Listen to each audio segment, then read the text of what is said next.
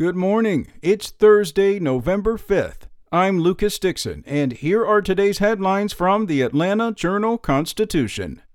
Brought to you by Audible. Our top story about 200,000 absentee ballots remain to be counted in Georgia on Wednesday afternoon, many of them concentrated in some of the state's largest counties. The counties with the most pending ballots were Fulton in metro Atlanta, Chatham in Savannah, and Houston south of Macon. The Atlanta Journal Constitution found the number of outstanding absentee ballots by comparing how many absentee ballots have been counted with how many absentee ballots have been returned to county election officials. These figures are publicly available from the Secretary of State's website. In related news, results are never final on election night in Georgia, and this year is no different. While many voters want quick results, they'll have to wait for all votes to be counted. Georgia law gives counties until next Friday, November 13th, to finalize and certify their election results. Until then, election officials will continue counting absentee ballots received before the state's 7 p.m. Election Day deadline. Results will continue to be posted on the Secretary of State's website as more ballots are counted, and the outcomes of most races will become clear.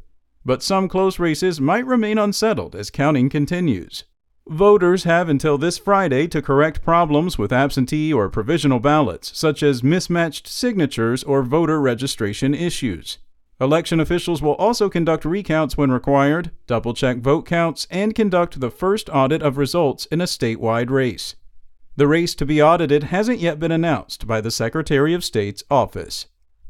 In virus news, in its latest report, President Donald Trump's coronavirus task force warned Georgia officials of continued spread of the coronavirus particularly from private social gatherings, and said a decrease in testing makes it difficult to interpret the status of Georgia's epidemic. Unrelenting and significant community spread is initiated by social gatherings among friends and family, the most recent White House Coronavirus Task Force report said. People must remember that seemingly uninfected family members and friends may be infected but asymptomatic Exposure to asymptomatic cases can easily lead to spread as people unmask in private gatherings.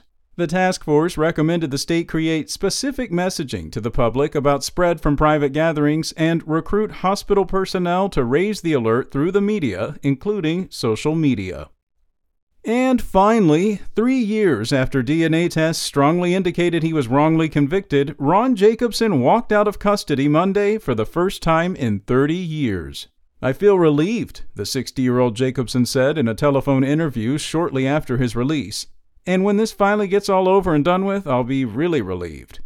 Jacobson isn't out of the woods just yet, however. His 1990 conviction for raping a Newton County woman was overturned last year, but he still stands indicted for the crime. His release was secured this week when $55,000 was posted to satisfy a $500,000 bond set by Superior Court Judge Eugene Benton. Interim District Attorney Randy McGinley, who won the election Tuesday, recently told the Atlanta Journal Constitution he will conduct a thorough review of the case before deciding whether to retry Jacobson. Jacobson was picked up at the Newton County Jail by Atlanta lawyer Don Samuel, who represents Jacobson with his law partner Amanda Clark Palmer, the Innocence Project, and a New York law firm. That's all for today. Check back each weekday morning for more from the Atlanta Journal Constitution or go to ajc.com. Have a great day. Get more of what you love all in one place with Audible. Whether you want to try out a guided fitness program or check out a thriller for your lunch break, there's so much more to choose from on Audible. Your favorite dark fantasy audio drama, The Sandman, or your new favorite comedy podcast, Things We Don't Talk About? Yeah, you can find it all along with Audible Originals. The new Audible is your playlist for life. Try it free for 30 days. Visit audible.com.